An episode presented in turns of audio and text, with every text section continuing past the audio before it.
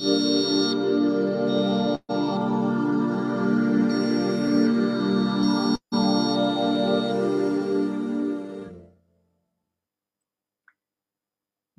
e bentornati a un nuovo appuntamento con The Room. The Room è lo spazio dove si parla di turismo, turismo ricettivo, turismo di destinazione. Incominceremo a scoprirlo oggi attraverso un, un personaggio noto a tantissimi di noi eh, che abbiamo visto all'interno di un'organizzazione internazionale ma che oggi eh, ci racconterà le sue, nuove, le sue nuove esperienze. Abbiamo il piacere eh, di avere con noi questa sera un, un amico uh, il dottor Gianluca Laterza, che, uh, al quale do il benvenuto. Benvenuto Gianluca. Grazie, grazie Riccardo, grazie per l'invito.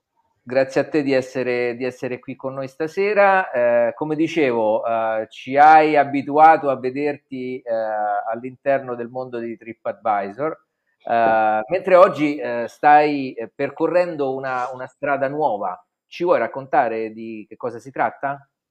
Sì, sì, grazie.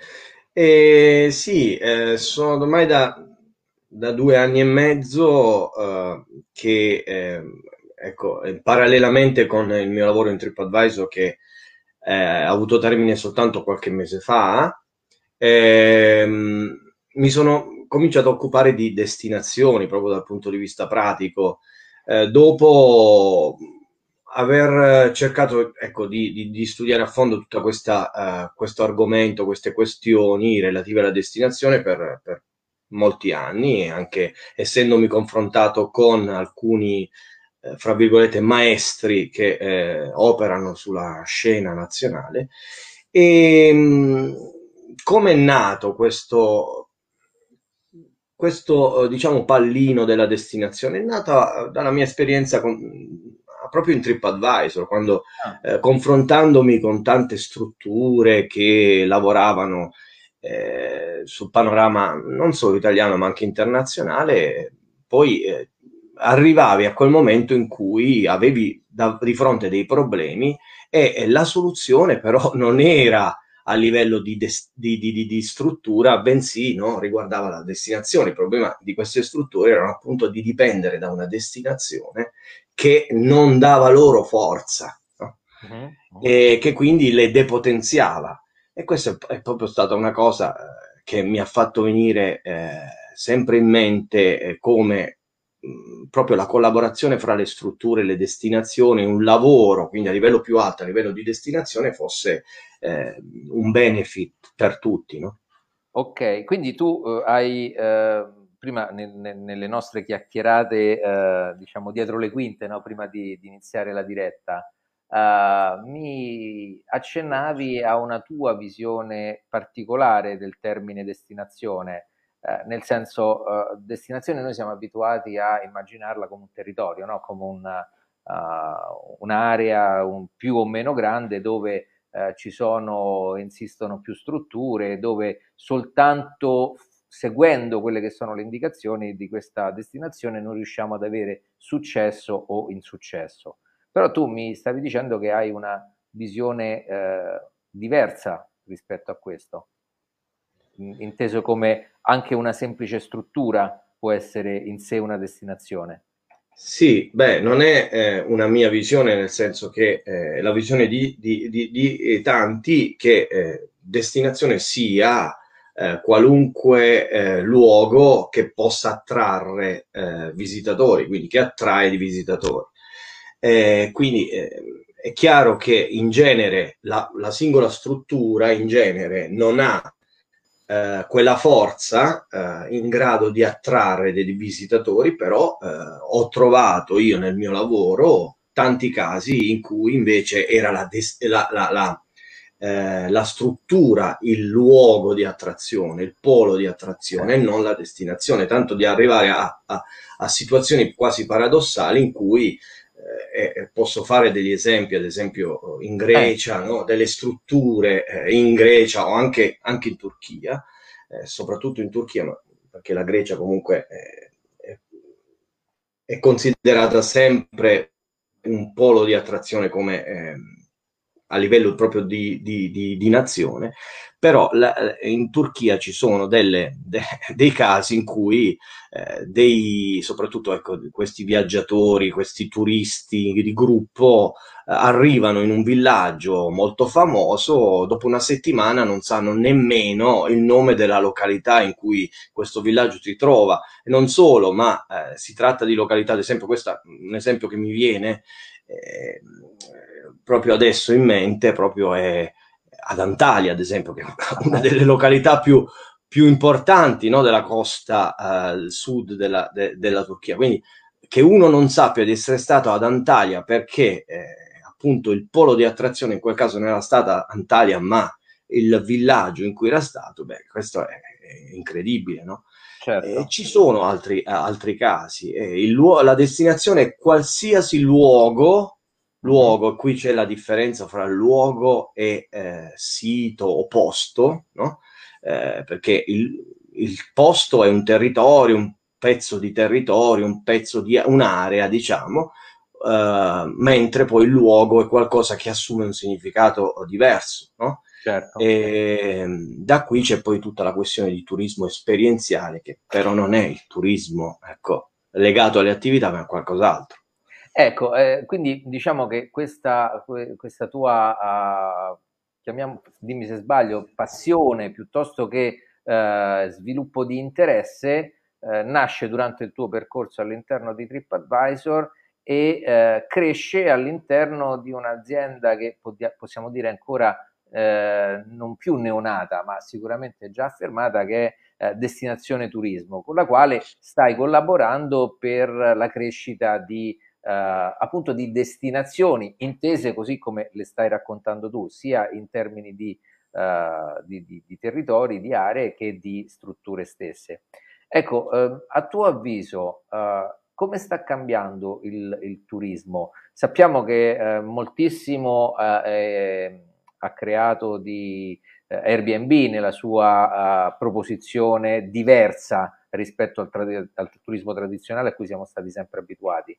Eh, come, come, vedi, soprattutto dopo il Covid, nella fase post-Covid, eh, il, il, nuovo turismo e il nuovo turista? Sì.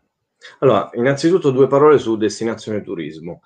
Eh, sì, non è, ecco, non è più una novità, nel senso che ormai operiamo da circa due anni e mezzo e abbiamo all'attivo due importanti progetti.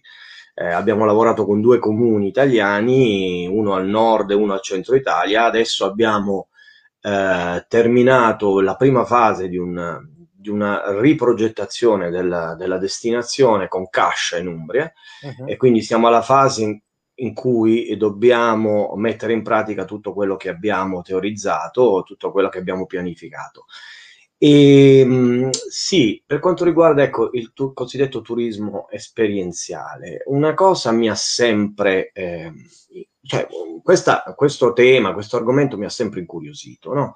Però eh, alla fine eh, io non riuscivo mai a trovare la quadra, nel senso che ti trovi davanti, eh, io sono andato alla ricerca, ho visto un po', mi sono confrontato con molti, alla fine eh, quando tu vai lì a chiedere a queste persone, a, a, a questi esperti di turismo esperienziale, di che cosa si tratta poi alla fine di fare, cioè, che cosa dobbiamo fare perché il nostro turismo, perché ti dicono ah, oggi non puoi avere successo nel turismo, una destinazione non può avere successo se non è esperienziale.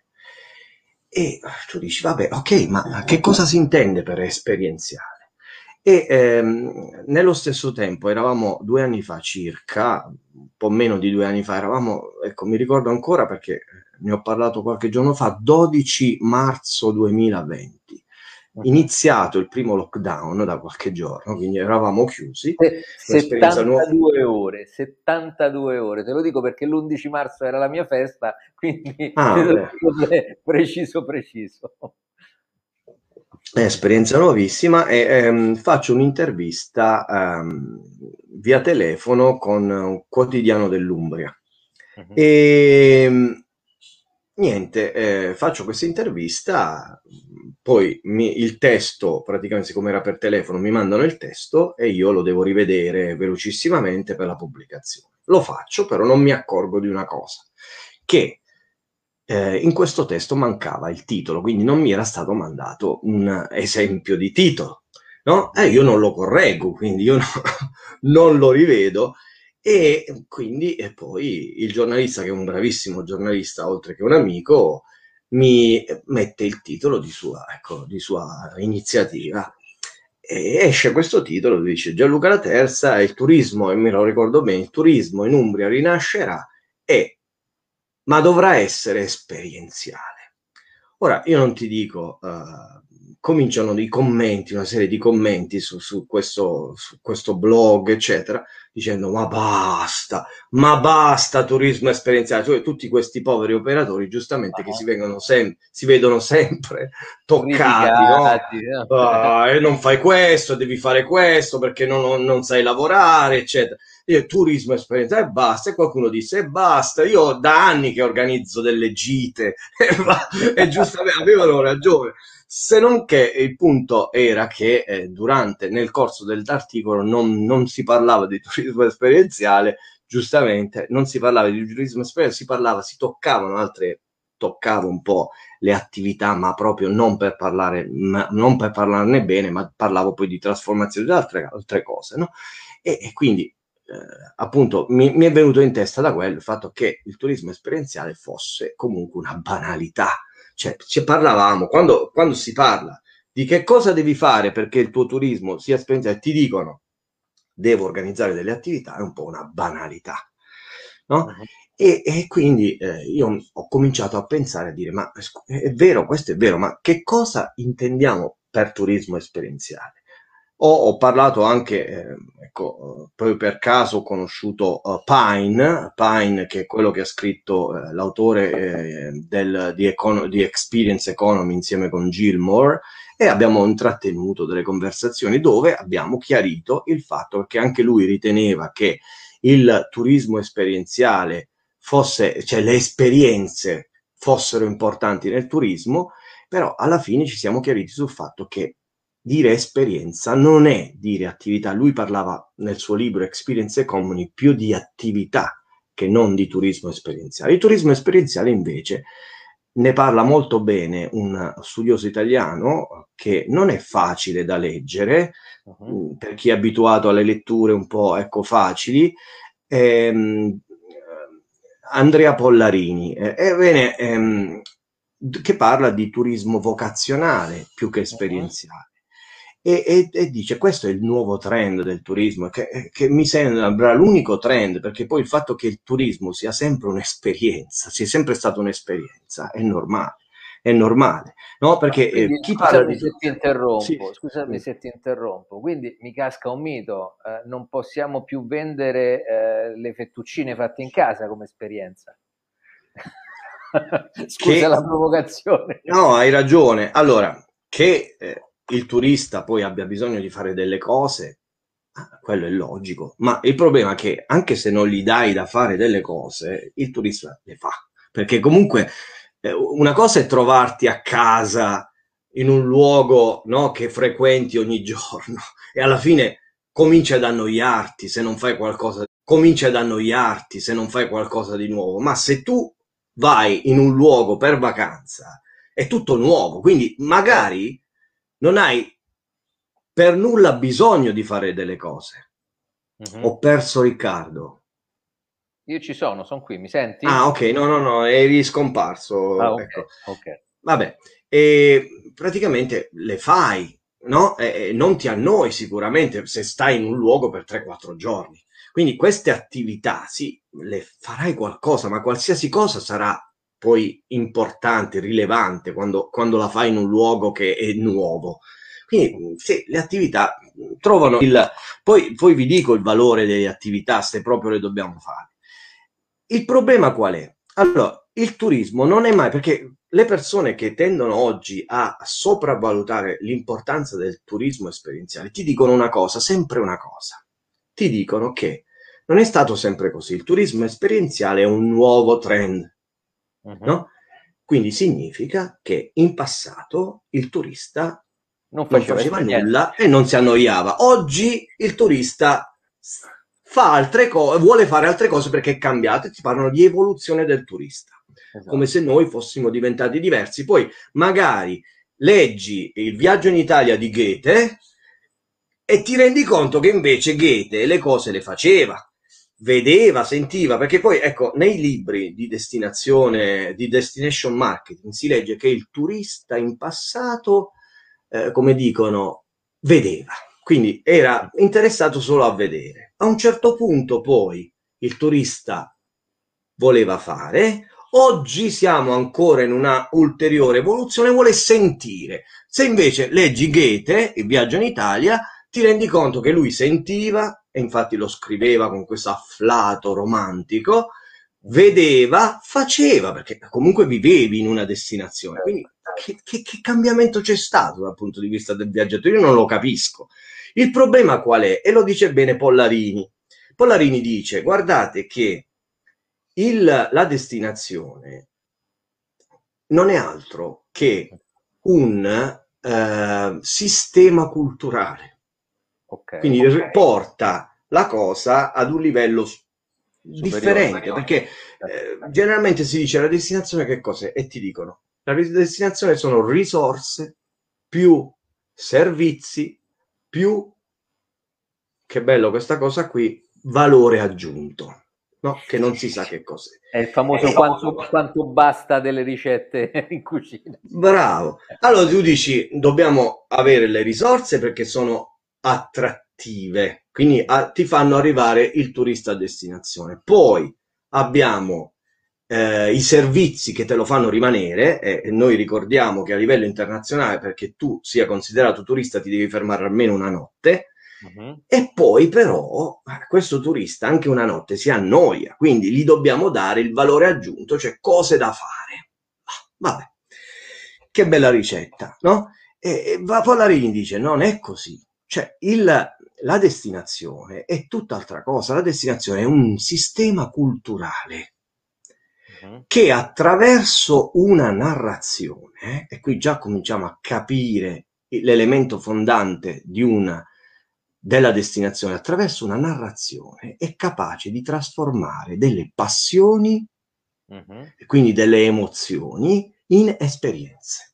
Quindi l'esperienza non è altro che il frutto della narrazione associata a delle passioni. Qui c'è tutto il discorso della segmentazione, del fatto che ogni esatto. destinazione deve specializzarsi in un determinato tipo di turista, cioè in un determinato tipo di passioni, emozioni, eccetera, o in alcuni tipi che sono compatibili, ma il problema è la narrazione. Senza narrazione non si fa nulla. È la narrazione che crea quell'immaginario che eh, si dice è come quelli, eh, gli occhiali da vista, cioè sono de, de, delle lenti che ti permettono di guardare una certa realtà. Cioè okay. l'immaginario, quando hai creato l'immaginario già prima che il turista arrivi a destinazione con la, la narrazione, con lo storytelling, ecco, diciamo in inglese forse lo si capisce meglio, ehm, perché ormai se non dici in inglese non, si, non ti capisce nessuno lo storytelling che crea questo immaginario, tu arrivi carico di immaginario a destinazione e sai leggere la realtà della destinazione, tanto che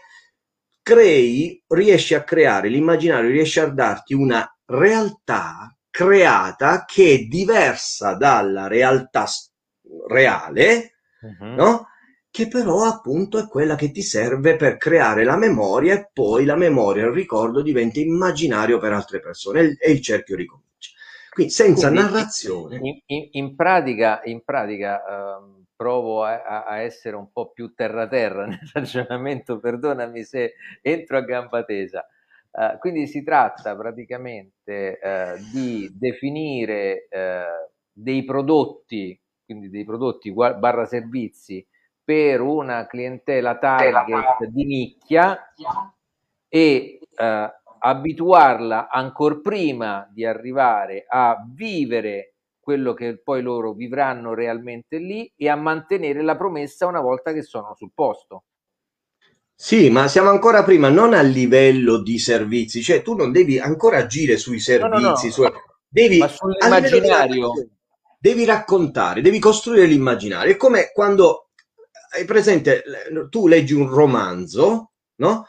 Eh, infatti eh, la, la, la, cosa fondamentale della narrazione è che deve crearti quella sospensione dell'incredulità, la stessa che tu hai davanti a un romanzo. Cioè tu quando leggi un romanzo perdi il, eh, la cognizione della realtà, cioè ti addentri così, ti immedesimi, ti immergi così tanto che tu non sai più distinguere fra realtà e eh, eh, non realtà, quindi realtà creata e realtà reale uh-huh. e, e realtà storica. E questo è quello che deve fare una narrazione. Questo è sempre quello che deve fare una cioè la narrazione, la destinazione attraverso la propria narrazione deve essere capace, come dico io, di abbattere quella membrana di separazione tra realtà creata e realtà storica tanto che tu non sai più distinguere, tu credi alla realtà creata che diventa ancora più rilevante,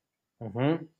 ci siamo persi tutti e due questa volta, diventa eh, più rilevante della realtà storica certo. e, e, e, quindi quella che interessa. La stessa cosa, guardate, c'è un esempio un, un, esempio didattico importante, l'Irlanda. L'Irlanda fe, anni fa fece un'operazione grandissima. Io già conoscevo l'Irlanda, che però eh, imparai ad amare avendo vissuto qualche mese, sei mesi credo in Irlanda nel 2005 e mh, mm, però l'Irlanda era una terra che sicuramente si era, eh, era nata turisticamente no? in quegli anni, però eh, stava avendo un discreto successo, però tu, tutta l'Irlanda alla fine era incentrata su Temple Bar, non so se, se conosci Temple Bar, questo quartiere, questa via di, di Dublino,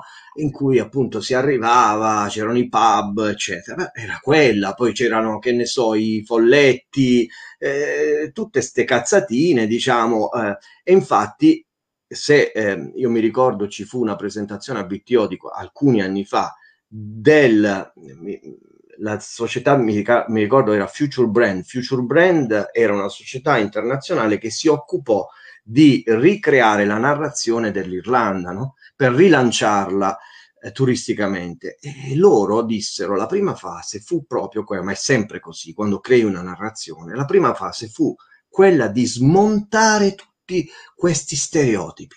Quindi eh, tutta la, una narrazione sbagliata, soprattutto un mito che è decaduto, eh, decaduto, si riempie col tempo di stereotipi. L'Irlanda era solo stereotipi. Dobbiamo cancellare questi stereotipi e poi loro hanno creato gli archetipi. Gli archetipi che sono? Gli archetipi sono invece dei, degli elementi che si abbeverano, sono connessi direttamente alla tua identità, a quello che sei realmente. E questa è la narrazione. La narrazione deve sposarsi con la tua identità, deve essere un tutt'uno con la tua identità. Attraverso la narrazione la gente deve toccare con mano l'identità, no? E, e come, come, no, sicuramente non è facile, anche se è molto affascinante quello che ci stai raccontando, perché uh, come, ce lo, come ce lo stai raccontando, anzi, sembra molto più semplice poi di quello che è nella realtà.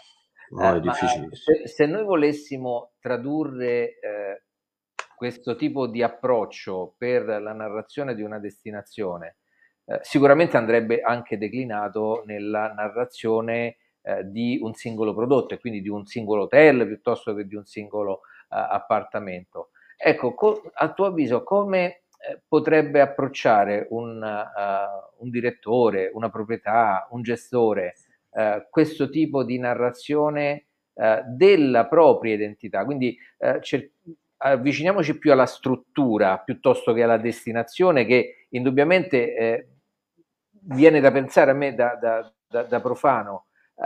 Una destinazione, tra virgolette, potrebbe essere più semplice perché? Perché racconta un popolo, delle tradizioni, delle, eh, delle abitudini, del, una cultura che è già in All'interno di una struttura questo diventa un, un po' più complesso perché magari eh, abbiamo qualcosina di meno da raccontare, però mi rendo conto che eh, è una fase obbligatoria, un passaggio obbligatorio se vogliamo aver successo in un mondo sempre più eh, aggressivo dal punto di vista della competitività.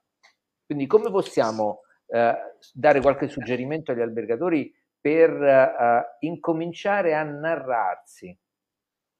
Bene, eh, eh, sicuramente bisogna distinguere dei casi che poi nella realtà possiamo avere tanti differenti casi, però in, diciamo che eh, teoricamente possiamo immaginare due casi no, opposti. Il, il, caso in cui eh, c'è una eh, destinazione, abbiamo a livello di territorio no, già una destinazione, quindi c'è una certa narrazione e quindi questa struttura si trova all'interno di una destinazione che già diciamo, lavora, va bene? Uh-huh. Poi uh-huh. magari ci sono quelle che lavorano meglio, quelle che lavorano peggio, eccetera, però che lavora, che lavora. Che cosa deve fare in questo caso una destinazione? Una dest- è una, un, una struttura. Deve cercare di utilizzare la narrazione già presente, che è la narrazione uh-huh. ufficiale, cioè la narrazione eh, complessiva della destinazione, quindi non crearne una nuova, altrimenti sono due narrazioni che si scontrano, anzi, vince quella del territorio, però tu, avendo creato una, una eh, narrazione eh, differente, sei fuori dal territorio, quindi ti metti fuori dal territorio, non vieni più abbeverato dalla destinazione, muori. È difficile per te. Quindi devi lavorare in sintonia con il territorio. Certo devi lavorare con il territorio. Infatti, infatti si dice che eh, ci sono, la destinazione in tutto, nel complesso, si divide in tanti livelli, no? c'è il livello territorio, destinazione, quindi c'è il livello poi eh, di eh, prodotto, di sottoprodotto, chiamiamolo, eh, dove ci sono le strutture, i ristoranti, eccetera. Ai vari livelli la narrazione deve essere sempre coerente. Coerente. È chiaro che poi avrà per quanto riguarda la struttura avrà anche degli aspetti più specifici, però è sempre lì che deve andare, quindi l'identità, perché noi abbiamo, siamo partiti dicendo che la narrazione deve essere comunque collegata all'identità del territorio, l'identità è la stessa, perché tu vivi nel territorio, quindi non puoi creare una nuova identità, far leva su una nuova identità, no. No, specificandola va bene, cambiandola nel senso andando più nello specifico, ma non eh, diversa. Ok. Nel caso invece c'è un altro caso in cui eh, tu ti trovi in un non territorio, un non luogo, non luogo perché ci sono i non luoghi e ehm, ce ne sono tanti. E in questo caso invece tu hai il compito di creare, di dare la, di creare la narrazione per il non luogo, quindi per far diventare il non luogo un luogo. Quindi una cosetta in questo caso diciamo. No, vabbè, è chiaro che eh, sì, all'inizio il primo impatto è dire, eh, caspita, ma eh, no, però ci sono anche dei vantaggi il fatto che non c'è un, una narrazione, quindi tu no, sei più libero anche nel crearne una, ok? E certo che ci deve essere uno studio da parte della struttura che non è indifferente, nel senso che eh, uno studio dell'identità, del luogo, cercare di capire quali sono gli archetipi della, del luogo, eccetera, quello che può attirare i visitatori, ma poi ci sono tante, a livello pratico, a livello di marketing ci sono tanti strumenti, no? Ci si interroga soprattutto, si interrogano soprattutto i visitatori, quelli che già vengono, che sono stati attratti da qualcosa. Quindi gli fai capire, magari approfondite insieme e cercate di capire, vabbè, ma qual è in fondo la cosa che ti ha attratto qui? E, ehm, beh, quindi tante cose. Però ecco, questi sono un po' i, i due casi no? opposti che, che, che, possiamo avere.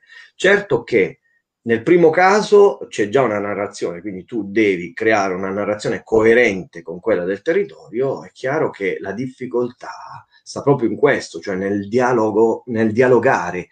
E qui quello che io vedo che poi è la, la difficoltà maggiore no? che quando si lavora nelle destinazioni e farli andare d'accordo, cioè farli, farli lavorare insieme, cioè farli collaborare. Questa sembra una cosa scontata, ma no, no, ma io li, cioè è normale, è normale ontologicamente, stiamo parlando di operatori, quindi stiamo parlando di persone che se io ho un ristorante e tu hai un altro ristorante, siamo competitor, è normale, quindi devi fargli capire che c'è qualcosa oltre essere competitor, è che come c'è un libro molto bello che avrò qui da qualche parte di eh, Kate Ferrazzi, che è uno, uno, scrittore ma anche un consulente americano, italo-americano, ma è americano, e mm, si chiama uh, Leading Without Authority, cioè eh, guidare un team, una società senza autorità, che è la cosa più importante. Lui parla di cooperazione e lui usa un termine per cooperazione che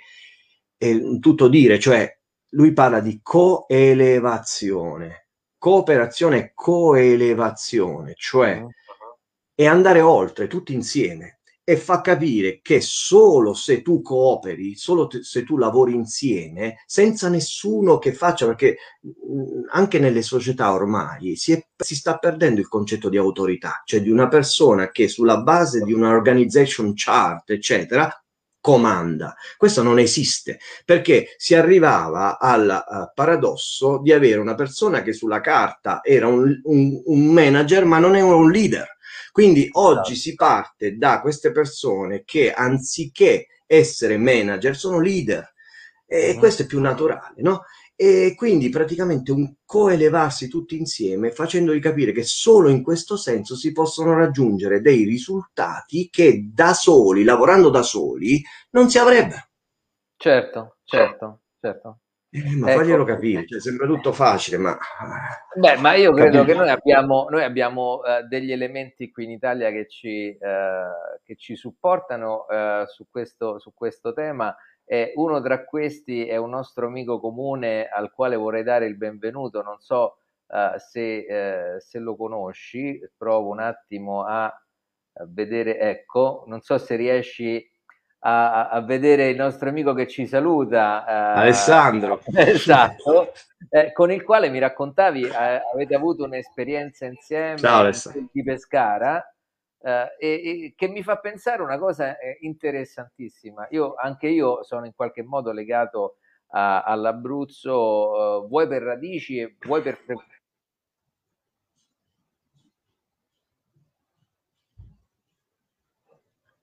mi fa ci pensare... Sono...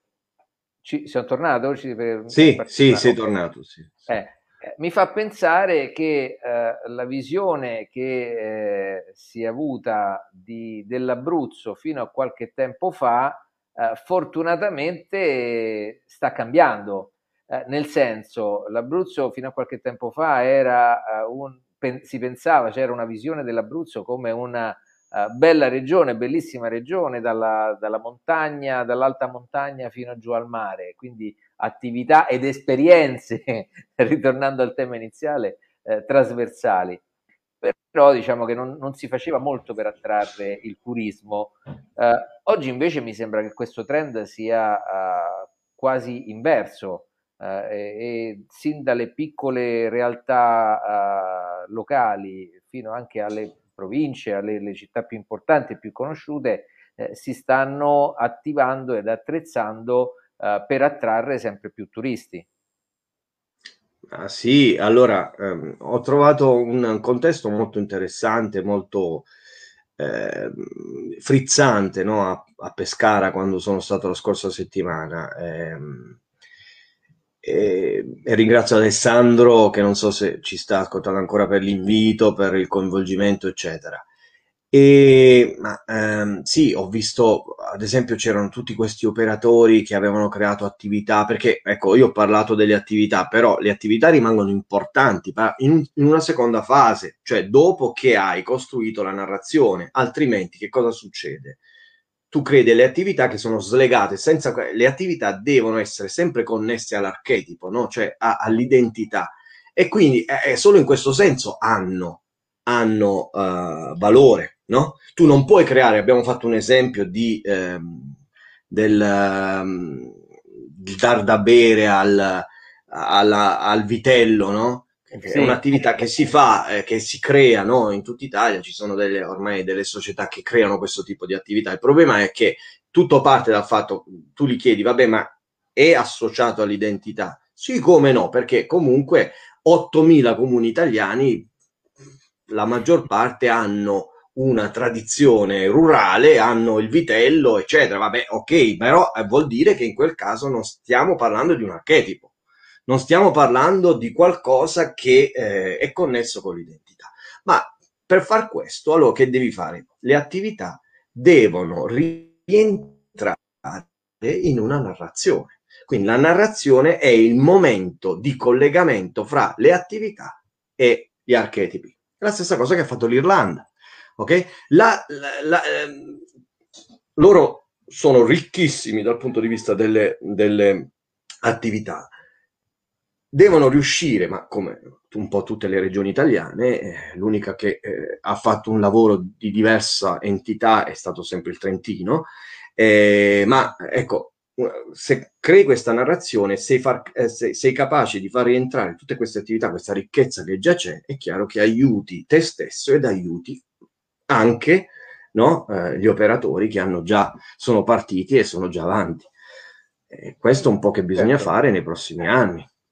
Ecco, Però eh, ho trovato un, davvero un, un contesto molto interessante. E poi stiamo parlando, ecco, Alessandro è uno di questi narratori d'eccezione, perché Alessandro è un narratore, eh, mi di, fa sempre piacere ascoltare e, e, leggere. Di prima classe, di Serie A, di serie A assolutamente sì. Ecco, eh, stavi, stavi, parlando di un tema eh, anch'esso molto interessante che è eh, la necessità di dare degli strumenti poi agli operatori che eh, attualmente si vedono, come dicevi tu prima, due ristoratori, due competitor e non due, eh, su, uno a supporto dell'altro.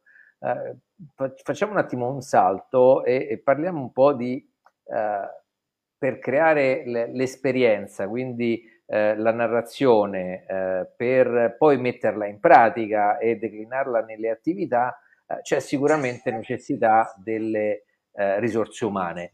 Ecco, a tuo avviso che tipo di importanza hanno le risorse umane all'interno di un contesto così complesso come ce lo stavi descrivendo? le risorse umane sono il prodotto, cioè se, se praticamente parliamo di esperienza, e non solo di esperienza, ma viaggio, vacanza, turismo è esperienza catartica, cioè a tutti gli effetti, c'è un'esperienza che ti cambia la vita.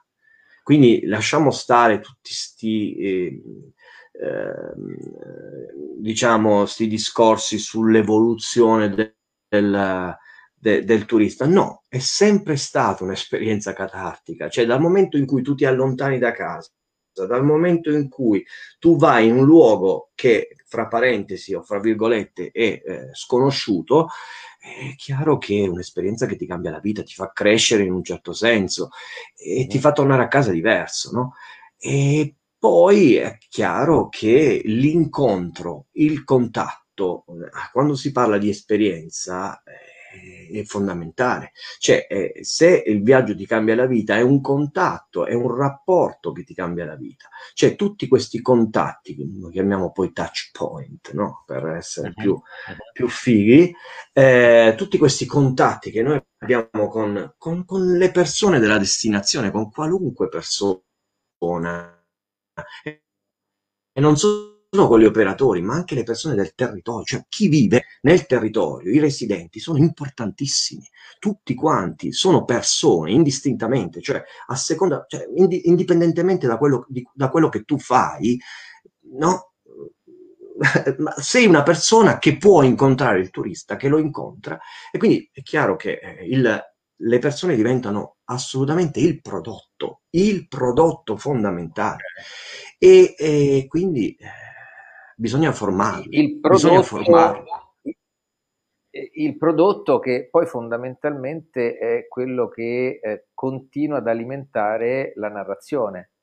No? Quindi Bravo, alla fine è, se, è, un ciclo, è un ciclo. Se la narrazione è coerente, se la narrazione è coerente, eh, allora abbiamo anche, è chiaro che eh, il, il, racconto che si fa ogni giorno da parte degli, eh, con la loro vita da parte delle persone che incontra a destinazione è coerente con la narrazione e quindi si rafforzano a vicenda. No?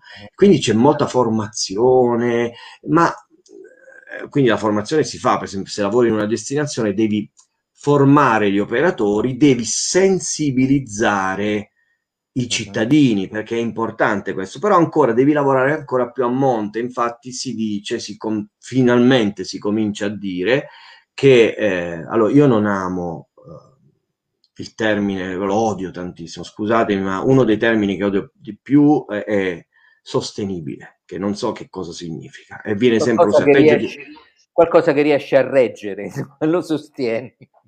Sì, però si usa sempre dappertutto, ma io posso capirlo quando si fa, si parla di revenue, ok, posso ancora capirlo, eh, no, a lungo termine, eccetera. Ma quando si parla di qualsiasi cosa e si usa il termine sostenibile, non si capisce che cosa significa e quindi si dice turismo sostenibile. Vabbè, poi si comincia a parlare, sì, si parla del, del territorio che può ricevere soltanto una determinata, no, uh, un determinato numero di... Vabbè, comunque queste cose. Il, finalmente, più che di sostenibilità, molti finalmente parlano della felicità, che è diverso, cioè una destinazione che è una buona destinazione è un posto, un luogo in cui i residenti sono felici.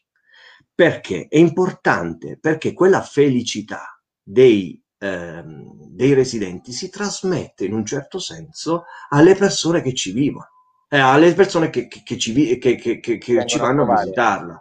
Quindi cioè, è, è, questa la cosa fondamentale. Quindi, prima di lavorare per i turisti, comincia a lavorare per i tuoi cittadini. È una certo. cosa fondamentale questa. È una cosa e, fondamentale. E quindi, eh, diciamo, uh, per, essere, per, per, riportare sempre eh, a un livello un po' più basico e, e, e, tangibile, fermo restando la definizione che hai dato di esperienza, che credo che sia a, abbastanza chiara la distinzione con le attività, eh, anche in questo caso credo che eh, un, un, grande indirizzo sia stato dato da, uh, da Airbnb, no? uh, che ci dice uh, di convivere con i locals e quindi vivere esattamente quello che è l'esperienza, perdonami il termine, forse lo utilizzo in modo sbagliato, della vita di tutti i giorni all'interno delle, degli appartamenti che poi si traduce eventualmente in, nella vita nella, eh, nel quartiere, nella destinazione, nella città, eh, nel suo, nel suo, eh, nella sua accezione più, più, ampia. Quindi diciamo che eh, fondamentalmente, pur essendo un, uh, un produttore di, un, di, una soluzione non tanto amata dagli albergatori, eh, Airbnb è quello che ci sta facendo un po' aprire gli occhi su determinate soluzioni che io dico future, ma in realtà, come dicevi tu prima, eh, sono sempre state quelle. È chiaro, è chiaro. Io mi ricordo che dissi in, un, in uno speech che feci al BTO 2015, eh, dissi, parlai di Airbnb e dissi che secondo me il successo di Airbnb era dovuto al fatto che portava i visitatori i turisti a contatto con la vita quotidiana del luogo, cioè faceva fare esperienza del luogo, no? diretta del luogo, perché quale migliore esperienza eh, fai del luogo eh, se non tuffandoti, cioè proprio abitando la casa che ha abitato uno del luogo, uh-huh. fino a poco prima che tu ci entrassi, no? E ancora perché poi perdonami se faccio, cambiato. Eh, perdonami un attimo se faccio un salto nel passato, ma ne abbiamo avuto modo di, uh, di discutere quando uh, tu iniziavi a lavorare in TripAdvisor e uh, i primi tempi che ci siamo conosciuti, la mia domanda era ma com'è possibile che una destinazione come Roma, che ha degli hotel che sono di sicuro interesse, ma anche di livello di servizio molto elevato, 5 stelle, parliamo uno tra tutti, ma non vorrei eh, che si offendessero gli altri, l'Hilton, no? il, il Cavalieri. Roma ha questo tipo di, di, di struttura all'epoca, dicevo. Eh,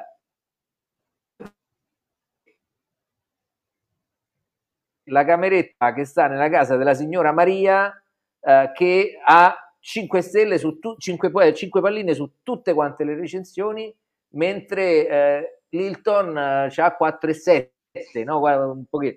Quindi ecco, eh, probabilmente è proprio questo uh, la chiave di lettura. Uh, l'esperienza non fine a se stessa che a volte si mischia con l'attività, ma che in realtà ti dà eh, il sapore, l'odore e, e, e il tatto di che cosa vuol dire vivere quella destinazione. Ma sì, eh, infatti la, la, reazione che hanno avuto gli albergatori, no? Gli alberghi hanno avuto, le catene alberghiere hanno avuto rispetto ad Airbnb, la prima reazione, ma era giusta, che poi purtroppo era tardiva, eh, perché una volta che ah, c'è già Airbnb tu non puoi eh, competere sullo stesso livello, era stata quella di offrire servizi local, no? Quindi c'era, che ne so, Accor, Marriott, c'era chi offriva, mi ricordo Accor cominciò a offrire eh, dei corsi in palestra con i local, quindi tu io ti faccio andare in palestra non dentro l'hotel, ma vai fuori. Uh-huh. Poi ancora ehm, Marriott, mi ricordo, eh, fece, creò delle strutture con, che erano del, degli appartamenti. Poi ancora si vide proprio in quegli anni il successo uh, rispetto alle altre catene di uh, una catena che all'epoca era mia cliente, eh, Roommate, Roommate che praticamente aveva del, degli appartamenti con la concierge e quindi aveva, mixava eh, un po' i servizi dell'appartamento e i servizi dell'hotel, no? Quindi mm-hmm. ecco, eh, questo un po' è stata la cosa, ma eh, la gente voleva, eh, per la prima volta ha avuto questa possibilità con Airbnb di immergersi nella vita della destinazione, proprio di fare esperienza totale della destinazione. È chiaro che, che ecco, uh, questo è proprio, siamo all'essenza del viaggio, all'essenza ecco, del viaggio, ecco. mentre un hotel come Hilton Cavalieri, tu fai un'esperienza Hilton, no un'esperienza Roma. No? Mm-hmm, ok, ok.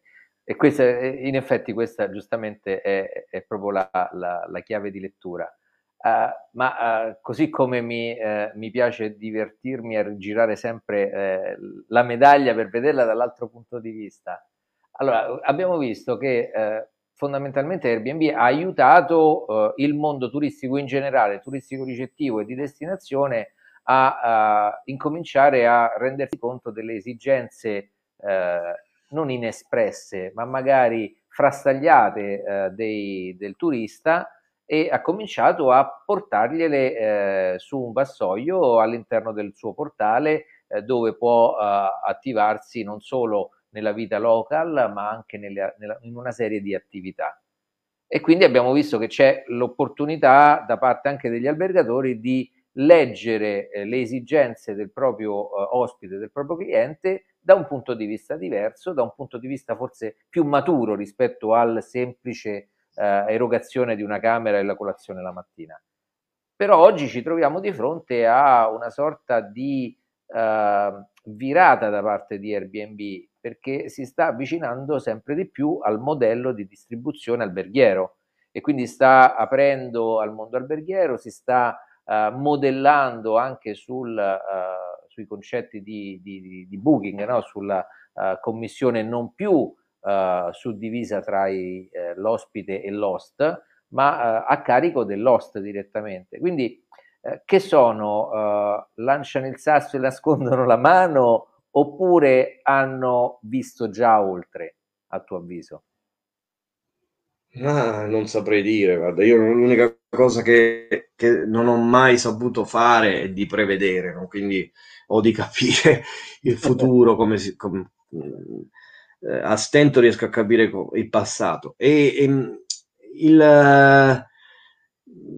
non lo so, nel senso che eh, sicuramente avranno letto, interpretato dei dati, non so, o, o non so che cosa dirti. Eh, ho notato anch'io questa cosa qui, anche i, i prezzi sono cambiati, no? L'Airbnb adesso, ecco, eh, in passato c'era anche questa, questo fattore, no? Convenienza, perché c'era, soprattutto all'inizio, poi a poco a poco eh, si è perso. E quindi si sono sempre più livellati rispetto agli hotel. E, ehm, secondo me forse ecco, poi è anche possibile che un'azienda eh, si sbagli, quindi non è che dobbiamo sempre sempre eh, dire che queste aziende sono state in grado di indovinare quindi qualsiasi cosa facciano, siccome eh, non ha mai sbagliato in passato, non sbaglierà in futuro. Quindi magari certo. scopriremo che eh, è un passo falso di Airbnb, poi dipende molto da come gli hotel rispondono. E però ecco, al momento non so dirti, nel senso che non, non mi è chiaro questo, questa evoluzione, non mi è ancora chiara, sto cercando di capire come andrà a finire. E da bravo osservatore ovviamente stiamo tutti alla finestra a guardare quello che accadrà, eh, probabilmente potrebbe essere anche una uh, richiesta del mercato azionario che uh, li ha magari spinti a fare determinate scelte eh, per, per, motivi puramente e meramente economici rispetto invece a quelli filosofici con, per i quali eh, Airbnb è nato. C'è anche da considerare che viviamo uh, degli anni strani, degli anni di sconvolgimento totale, quindi degli anni in cui tutti gli equilibri sono venuti meno, perché è chiaro che eh, Airbnb con la sua offerta, ad esempio, eh, può avere dei vantaggi rispetto a un grande hotel, no? E lo abbiamo visto ad esempio nel, in queste estati, le ultime due estati in cui la gente andava a cercare, eh, che ne so, degli, de, de, de, delle strutture immerse nella natura con pochi ospiti o eh, no? dove avesse la possibilità di affittare tutta la casa, eccetera, perché, perché non voleva contatti con altre persone. Quindi è chiaro che un hotel affollato in cui devi comunque, anche col buffet, che a me non piace, eh, devi comunque fare, eh, devi comunque eh, fare colazione con altri. Eh, è chiaro che eh, viene ad avere ancora eh, i suoi vantaggi. Vedremo, io credo che siano degli anni eh, un po' strani che passeranno, speriamo, e quindi eh, vedremo lì poi no, qual è la conseguenza delle scelte che uno fa. Magari sono soltanto di breve termine scelte ecco, dettate dalla situazione contingente. Sì, sì, sì.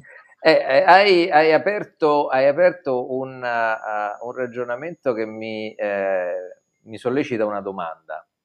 Eh, come tu hai fatto notare, abbiamo passato due estati eh, un po' particolari, dovuti ovviamente al, all'effetto pandemico, che hanno in qualche modo spinto, obbligato gli italiani a vivere l'Italia e quindi a riscoprire l'Italia.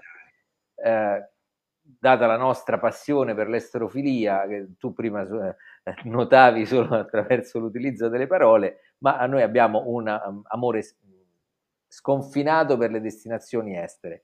E eh, io mh, in passato lavorando nel, nel, gruppo Alpitour abbiamo vissuto eh, durante la primavera araba ovviamente una contrazione del turismo in quelle destinazioni nordafricane o egiziane.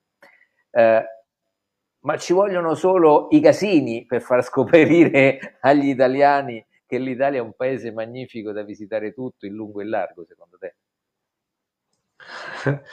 Mm, ma non, speriamo che, che, che, che, l'abbiano scoperto, cioè almeno no, perché poi cioè, si dà per scontato tante cose quando si tratta del tuo paese, no?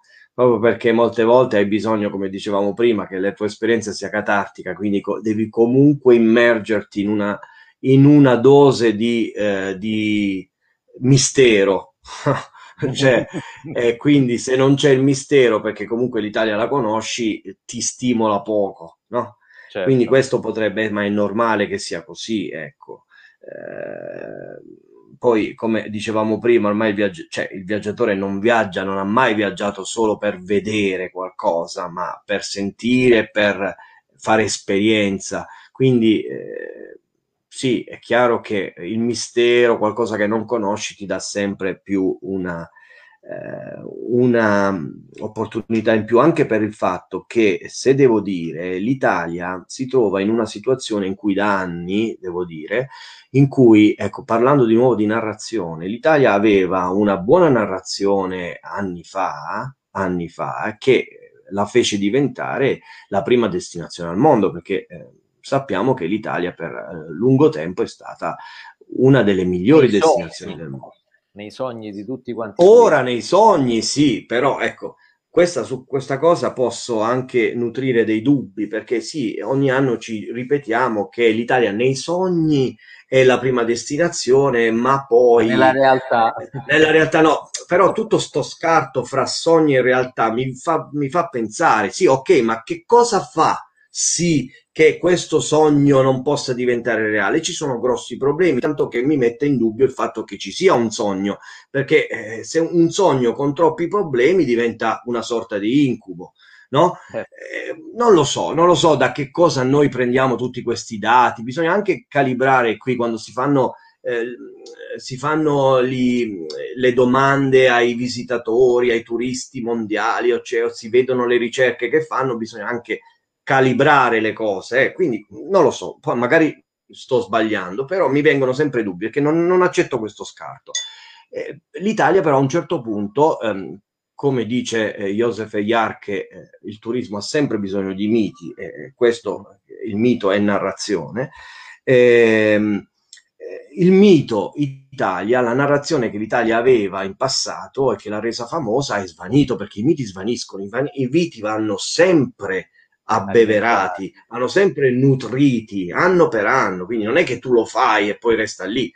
E, e poi non ne ha saputo trovare un altro, cioè non l'ha sostituito. Noi viviamo da anni senza narrazione, senza narrazione. È chiaro che questo vale anche per noi cittadini, noi facciamo parte di una nazione che non ci narra nulla, che non ci, eh, non è un romanzo in cui noi eh, con piacere entriamo eh, confondendo la realtà di tutti i giorni con, eh, quindi rompendo quella membrana di cui, eh, di cui parlavo prima fra realtà e, e sogno. No, non lo facciamo più. E quindi c'è poi tante nazioni che lo fanno, pensiamo alla Spagna, pensiamo alla Grecia, la Grecia negli ultimi anni. È chiaro che, che, che, che poi è facile che eh, alcuni turisti italiani preferiscano altre mete, no? Ma non è, non è tante volte che siamo entrati noi stessi nel loop dei nostri stessi stereotipi? Eh sì, però eh, quando una narrazione è forte, una narrazione, ecco, come ho detto prima, eh, la narrazione deve cancellare gli stereotipi, va bene? Una narrazione forte, che poi si tramuta in un brand forte, perché il brand non è altro che la narrazione eh, cristallizzata, eh, una, un brand forte, una narrazione forte, in grado anche di resistere a, a degli attacchi da parte di gente scontenta. No? Io ho lavorato con TripAdvisor, quindi eh, un po' di eh, re- recensioni e di reputazione me ne intendo. Sì, po- per forza di cose. Un po' di scontentezza me ne intendo. No, no, no, no, ma cioè, sì, però alla fine tu, eh, tu immagina, allora, tu eh, pensa, lasciamo il turismo, lasciamo da parte il turismo, andiamo oltre, pensiamo a tutti gli scandali che hanno eh, riguardato dal punto ecco, l'automotive di, di, di lingua tedesca, tutti gli scandali, ok? Mondiali, ma non hanno intaccato il brand nessuno dei brand. Perché non l'hanno intaccato? Perché il brand è fortissimo. Il brand, eh, c'è un libro bellissimo di... Qualche volta io non mi ricordo i nomi. C'è un libro bellissimo, eh, eh, How Emotions Are Made, si chiama, okay. che ti fa capire proprio che il brand, e quindi anche la narrazione, lavora inserendoti nella testa un concetto, quello che poi noi definiremmo posizionamento, no? Quindi nella tua testa arriva un concetto, questo concetto non si no, non lo intacchi più, cioè praticamente questo concetto resiste. Se è forte, se la narrazione è fatta bene, questo concetto resiste a tutto, resiste a tutto. Anche agli attacchi più spietati. Resiste, cioè tu nella, ti dicono la realtà, ti dicono la verità, una cosa vera, tu non ci credi, perché tu hai quel concetto nella testa e non ne fai entrare uno opposto riguardo alla stessa cosa. E quindi sono eh, anche attività di, di neuromarketing per il posizionamento anche. Eh, questo è, questo è il posizionamento, perché il posizionamento è importante. Qui eh, servirebbe che intervenisse Alessandro, ma eh, perché è importante? Perché appunto occupa, riesce ad occupare la tua testa con un concetto che non puoi più togliere e che quando una volta che c'è un concetto, Alessandro lo spiega benissimo, una volta che c'è un concetto tu non ne fai entrare un altro. È radicato quello stop. Hai, hai, preso la casella relativa a quel determinato prodotto, l'hai già occupata, chi arriva prima vince. Quindi, niente. Esatto. Questo che deve fare una narrazione. Allora, Gianluca, stiamo ah, per arrivare al termine del nostro incontro e eh, ti dico mh, pieno di contenuti che eh, io stesso dovrò andarmi a risentire tutto quello di cui abbiamo parlato perché eh, è, è, totalmente affascinante e vorrei eh, condividere con te un post eh, che eh, ci è arrivato per vedere una tua reazione. Vediamo che cosa accade. è una persona che conosci. Eh sì, beh. Una persona che conosciamo Roberto. tutti e due. grazie Roberto, grazie, grazie. Eh, beh, anche eh, Roberto ha tanti spunti quando parliamo, quindi insomma ci, ci, ci, ci diciamo cose interessanti a vicenda. No? È un car- carissimo amico. Ok, Gianluca, io uh, siamo arrivati all'ora canonica, quindi abbiamo uh, superato da 44 secondi uh, l'ora e quindi volevo ringraziarti della tua disponibilità, della tua gentilezza eh, e del viaggio che ci hai fatto fare attraverso la narrazione appunto di, di come si fa come si costruisce una destinazione, di come si costruisce una destinazione territorio, una destinazione eh, struttura eh, poi siamo andati eh, qua e là attraverso eh, un percorso eh, legato sempre ovviamente da un filo conduttore che è credo la passione di eh, noi che siamo qui eh, e di chi ci ha ascoltato anche attraverso la pagina Facebook di BeSafe e, che è il turismo, no? fondamentalmente una parola tanto odiata, bistrattata, ma che fondamentalmente è la passione di milioni di persone in Italia. Eh, quindi grazie del, del, tempo che ci hai potuto dedicare. Grazie a te per l'invito, davvero è stato, è stato, è stato bello essere qui. Grazie, grazie davvero. Eh, eh, ringraziamo tutti quanti gli, gli ascoltatori eh, che ci sono venuti a trovare oggi, eh, tra i quali Alessandro e Roberto che sono stati anche i nostri ospiti nella scorsa edizione, quindi rinnovo anche a loro l'invito magari di poter eh, creare anche una tavola rotonda no? dove possiamo oh, uh, divertirci uh, e parlare di quello che è la destinazione e del posizionamento.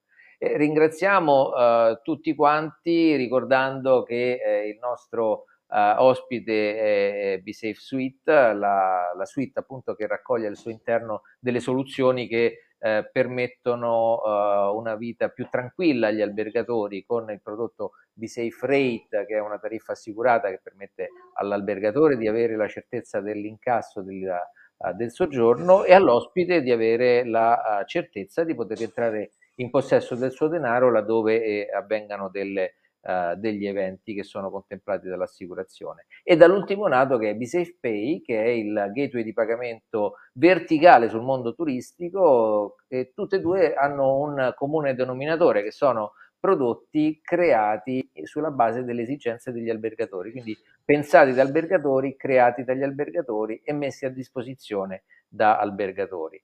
E con BeSafe vi voglio dare appuntamento a domani, domani a Bologna, Uh, saremo all'Icon, avrò il piacere di incontrarvi e di raccontarvi che cosa sono appunto uh, BeSafe Rate e BeSafe Pay. Eh, quindi grazie a tutti ancora di essere stati qui con noi, grazie ancora a Gianluca La Terza per averci deliziato con, con, le sue, con, le su, con i suoi eh, racconti, sue, i suoi punti di vista, le sue eh, esperienze appunto, tanto per rimanere in tema e eh, vi do appuntamento alla prossima puntata di The Room. Grazie ancora.